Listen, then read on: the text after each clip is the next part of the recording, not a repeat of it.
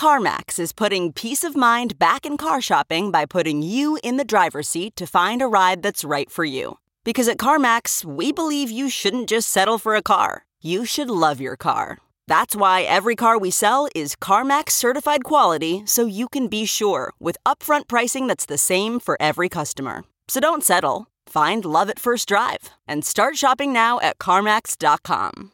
CarMax, the way car buying should be. Okay, picture this. It's Friday afternoon when a thought hits you. I can spend another weekend doing the same old whatever, or I can hop into my all new Hyundai Santa Fe and hit the road. With available HTRAC, all wheel drive, and three row seating, my whole family can head deep into the wild. Conquer the weekend in the all new Hyundai Santa Fe. Visit HyundaiUSA.com or call 562 for more details. Hyundai, there's joy in every journey. Christina Garibaldi, and welcome to our podcast, The Wellness Academy CBD and Essential Oils, brought to you by our partners at Forest Remedies where we talk about everything you need to know about hemp extracts, CBD, and essential oils, including what they are, their benefits and uses, and why they have become so popular in recent years. Now, as you may have heard by now, we are aiming to get 1 million people to go natural in 2020. So, are you one of them? Well, in today's episode, we are talking to an expert who knows how CBD is grown. Please help me welcome Jose Dominguez from Neptune Wellness and Dr. Graham Wood. Hi, guys. Hi. Hi. Hi. So I'm so excited to learn more about this. So, Jose, let's dive right into this. Break it down for us. How is CBD grown?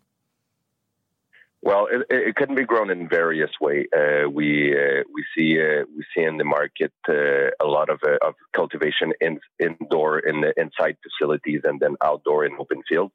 So the CBD can be grown in both type of cultivation, uh, and it could be produced by both plant, the hemp type plant and the drug type plant. Now, how long does this usually take? Uh, I would say uh, it it can take like up to the outdoor can go for a full season, so like spring, summer, and fall. Uh, while those uh, cycle can be shortened by uh, preventing the light, uh, let's say in greenhouses systems and stuff like this. And indoor, we can get an harvest normally within two, I would say, three to four months. Nice. I'm guessing the answer to this is no, but I want you to break down to can anybody do this? Can I do this? Can Dr. Graham do this? Can who could do this? Because you're an expert. You've been doing this for what, over 15 years? Yeah, about 15 years. Uh, mm-hmm. Uh, I, I, think it, it's too, it's accessible to mostly everyone who really wants to learn about it. To do it on an on an industrial scale is is something different, like a, a large farm or a large indoor grow, uh, growing uh, facility but uh, it's actually something that is pretty simple. Uh, understanding uh, the you know the cannabis plant, the hemp type or drug type is is a fairly simple thing if you go down to the basics such as climate, the proper watering, and uh, and then the proper uh, canopy to fill up those gardens. So it's it's something that is fairly easy. Oh. Yeah, when I was in Toronto last year, staying with my family, right across from us was uh, two big condo buildings and just in the windows there, we could see four different people had kind of their home grow up going. You could see like the lights going and everything. So, I mean, it's definitely something that's just like people. I mean, you think of people growing cannabis at home. Mm-hmm. I mean, it's the same if you uh, with the hemp plant. It's it's the same principle. It's easy. Okay, so Dr. Graham, kind of break it down. What is the difference between a hemp plant and a cannabis plant?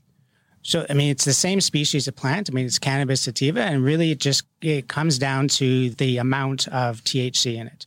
So, if the THC is below 0.3%, then it's it's considered hemp, and if it's above, it's it's considered cannabis. Mm-hmm. Historically, people when they think of hemp, they think it's really because the the hemp used to make ropes or t-shirts or like um, material is like a really long. It grows like eight feet high. It's very fibrous, but that you can extract a little bit of CBD out of it, but there's not a lot. The hemp that uh, we're using today, it looks exactly like when I've gone into the farmer's fields, it looks like it's a field of, of cannabis. You can't tell the difference. It even smells exactly the same, uh, which is one reason it's it's difficult for police because they can't tell the right. difference either. You ha- you have to you have to test it to know the difference. Mm-hmm. Interesting, Jose. How did you get into this? Well, I, I was originally uh, I was originally brought into the market uh, in the in this industry by a patient requesting uh, actual uh, medical cannabis. uh, here in Canada under the Health Canada regulations. So I started back in 2004 around, you know, you know, helping patients to to access medicine and grow it. I was at the time working in a, what we call the head shop, where uh, where we can where we we could uh, where we would supply uh, hydroponic nutrient seeds and and device to use medicinal cannabis and from there I developed an expertise. So a lot of uh, back then there was not much people in Canada having a prescription for for medicinal cannabis. So uh, it, it, brought a lot of uh, of attention from uh, nutrient companies and different kind of uh, of people in other countries where there was limited access to actually growing legally cannabis. So I was surrounded with scientific people, people who were doing research in other countries, and that developed like a kind of a, a kind of an unseen expertise uh, sometimes what people tell me. yeah. So how do you know if you have good quality cannabis? Like what does that look like? What does that smell like? What does that taste like? Uh, that's uh, that's actually you know the way that consumer will normally buy uh, cannabis or hemp flowers. It will start with looking at the product because it's all about you know first the look, then the smell, then the taste.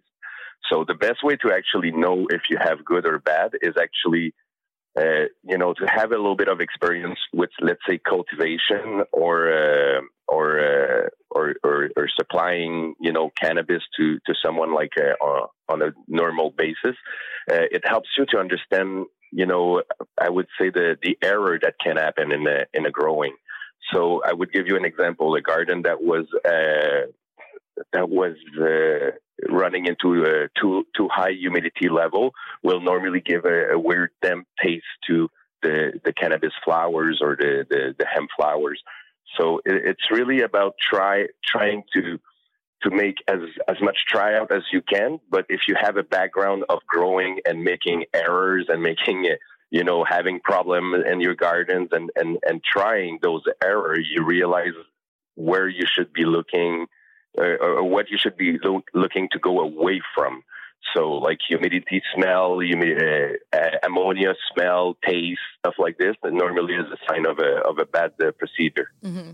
And what is kind of like the perfect environment to grow cannabis? Like, are you should you do it indoors or outdoors? Does it matter? I, I think it matters a lot uh, for, for different reasons because indoor we we have there's different focus for the indoor growing we focus more on standardization and be able to to supply a, a consistent uh, um, level of CBD or, or, or, or, THC in the flowers for companies such as Neptune and, and others who, who, go into the extraction. When you grow on the out uh, on the outdoor, uh, we have more a natural approach to it, so there's more variation. Uh, there's a little bit less standardization in the open field, even if you go with the cloning uh, approach of planting in the field instead of, of planting seeds, which bring a lot of variability too. So there, there's a lot of downs uh, of downs to grow outside, including pest cross contamination, pesticides, stuff like this. But it's if it's done carefully, it's actually better because we have uh, you know an approach of regenerative farming with those fields. Uh, we you know hemp was was so much banned for many years that it can actually heal the nature and help us get away from you know bad farming practice that we should actually encourage the outside. Uh, also, the biomass would end up normally a little bit lower, uh, you know, uh, price uh, when you grow it outdoor because you know you don't rely on artificial lighting and stuff like this. But it's it's a different, it's a totally different approach, you know, when it comes to to the cultivation. There's lots of facts to learn about CBD and CBD products, so I wanted to let you know that if you head on over to www.forestremedies.com right now, you can learn everything you need to know about CBD essentials. Forest Remedies sources their hemp from American farmers using pesticide free and regenerative farming techniques to generate some of the finest hemp extracts in the world. Right now, if you use the code RELAX at checkout, you will receive 15% off of any product of your choice. Again, that's code RELAX, R E L A X at www.forestremedies.com. So, how do you know what part is THC and what part is CBD, Dr. Graham? The cannabinoids are concentrated in the, the flower part of the plant. Um, and then, I mean, the, the only way to tell you'd have to send in a sample of your plant to a, an analytical lab Um, there's tons of, because the market has grown so much. Uh, there's a lot of these different labs that are around now. Uh, so you send it in, and they'll they'll test it and tell you whether or not uh, the THC is too high. If it's too high, then it's deemed cannabis. Um, but if you and that's one thing we partner with the, the farmers that we work with is giving them techniques to um, to make sure the, the THC doesn't go high, that they they stay in the, the below the 0.3 range, so it is uh, still deemed as as hemp and not cannabis. What are some of those techniques that you? It's how, how it's dried, what time, when it's cut, uh, when like when it's harvested, uh, how it's dried. Um, there, there's a few different things that they can do to to help keep keep it the levels down of of THC. The biggest was is when is the harvest, uh, what time you do it. Mm-hmm. And Jose, what time is that usually? Uh, well, there's a, there's always a you know a kind of a wide window for harvesting cannabis plants. Uh, so no matter if it's uh, if it's a drug type or hemp type for CBD or THC, and normally if you harvest in the uh, in the early of that window, because the, the cannabis plant, you know, the goal of the female cannabis plant is actually to reproduce. So when you get in that window where you have a peak, uh, of cannabinoids and you're you're about to harvest, and it's actually the sign of the end of the life of the plant. Uh, if you harvest in the early in the early stage of that window of time, you will get like normally a more stable and bigger, a, a better like, uh, CBD content. So, how exactly do you extract the CBD? So, I mean, there's there's a lot of different ways to uh, to extract, uh, I guess, get out the the hemp oil. Um, uh, the primary way that we do it uh, at Neptune is it's ethanol extraction. so we basically just mix uh, a bunch of uh, a bunch of alcohol with uh, basically 99.9% alcohol with the um, with the I guess the the hemp. Um, you kind of let it sit there for it's I think about it's, around an hour or so, and then you basically pull out the the ethanol. In that ethanol now are all the the stuff we want to get out of the plant, uh, and then you basically kind of dry it to get rid of the ethanol. We actually reuse that ethanol for the next batch, uh, and then you what you get out is uh, at first you get out a it's called a crude extract. It's it's cloudy at that point, um, but I mean, pretty I guess pretty viscous. Mm-hmm. and then what you would do next is you uh, it's called winterization, where you want to take out the fats and waxes, um, and then so you you put it in with more ethanol. Uh, you freeze it which then all the fats solidify. You filter it and then they come out. And at this point, it starts to be what, if you've ever seen a, like a cannabis oil or a hemp oil, it's like kind of that golden uh, see-through color, almost like uh, like honey. Mm-hmm. Uh, and then, so that gives you your uh, your full spectrum. And then, if you want, I mean, there's there's further steps you can do. Uh, like if you want to do a broad spectrum, you maybe distill it a bit, or you can distill it a lot if you really want the the potency. So a high CBD level, but very few terpenes, you would distill it even more.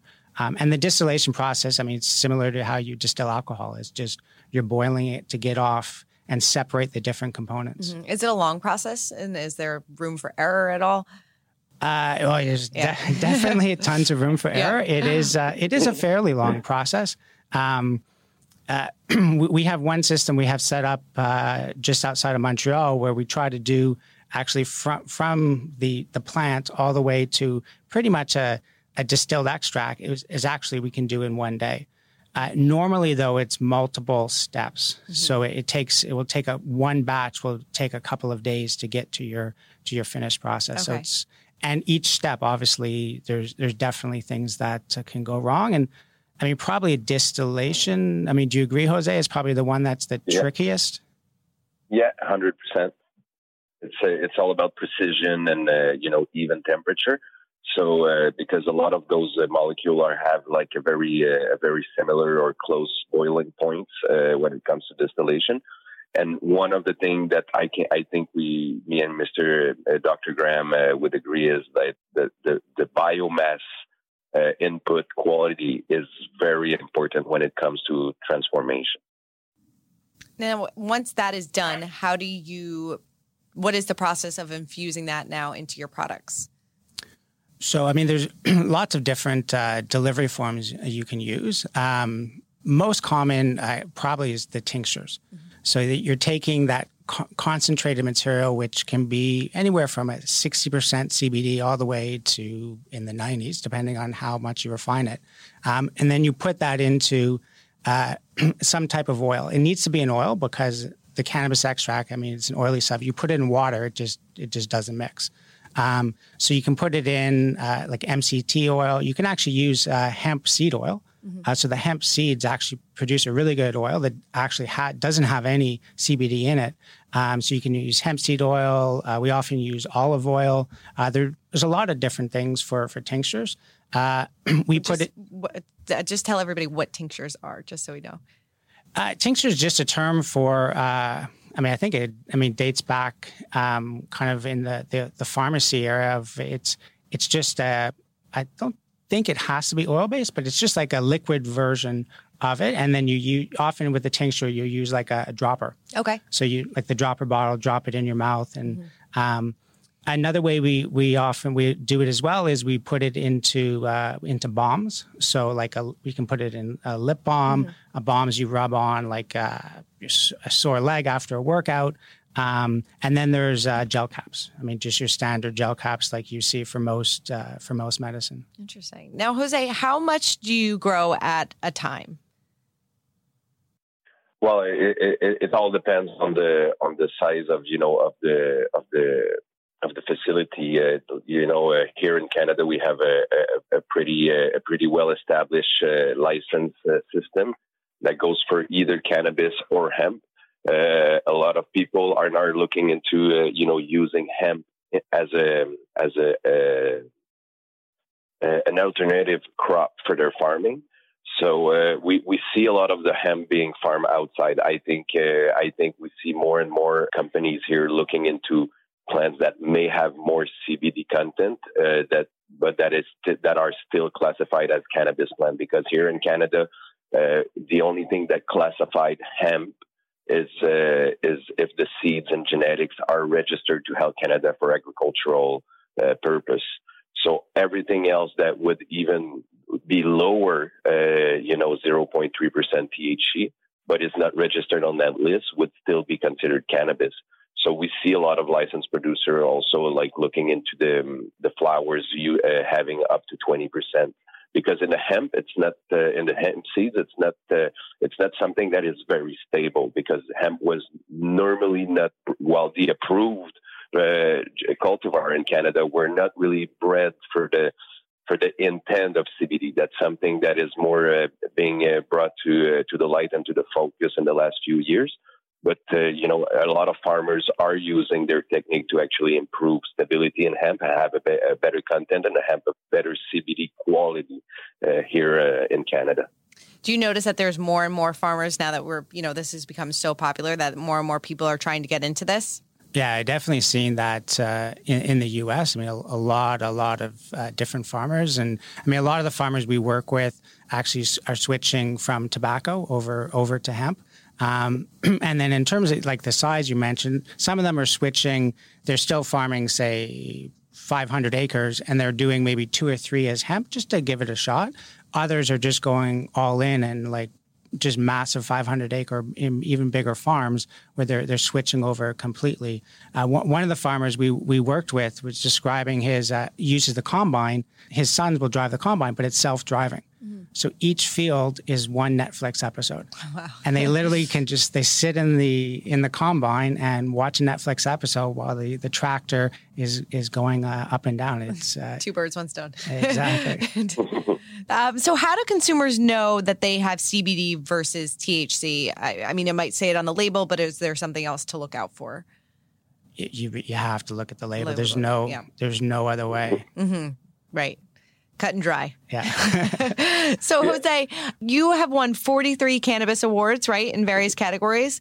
Yeah. Congratulations. How does that happen? so impressive. well, it, it, it, was actually, uh, you know, what, uh, what we uh, we used to have here, uh, you know, before legalization was a strong, was a, a very much uh, strong uh, med- medical cannabis community where and there was like different expos or festivals that were linked to this. Uh, so mostly every time they were doing an expo, or festival, something like this, we would get uh, a cannabis competition. Some of them were either having, uh, I would say, 10 to 30 selected judges from the industry and well-known people uh, that people can look up on YouTube and stuff like this, uh, or you would have more an open uh, an open um, system where people would apply to get a judge back and judge uh, for uh, within all the, the sample that were offered. So some of those uh, those competition, like the Karma Cup, was about 200 judges, uh, while others on the on the lift on the lift cup were about 30 well known from the industry selected judges. So that what brings what what it brings you is really the, the experience of what people consider good product. Because all those those products I've entered, I, am proud of each of them. Uh, but it doesn't only mean it has to be the best one for you. Because as a cannabis sommelier, the the job is the same thing, and then a, a little bit, it's a little bit the same focus than in wine is to to give an experience to different demographic of people. So you could have like a, a very good product for certain areas or for for for men's, better for women So there's that whole approach where we, when you don't want to or you can't do marketing or branding, you would just have to let the product speak by itself. And try to to have the more simple approach and the most natural approach to my product was uh, was what the, earned me a few uh, a few of those uh, awards. I'd say so. Forty three is not just a few. well, Jose, thank you so much, Dr. Graham. Thank you so much. We have a lot more to talk about, so we will see you in the next episode.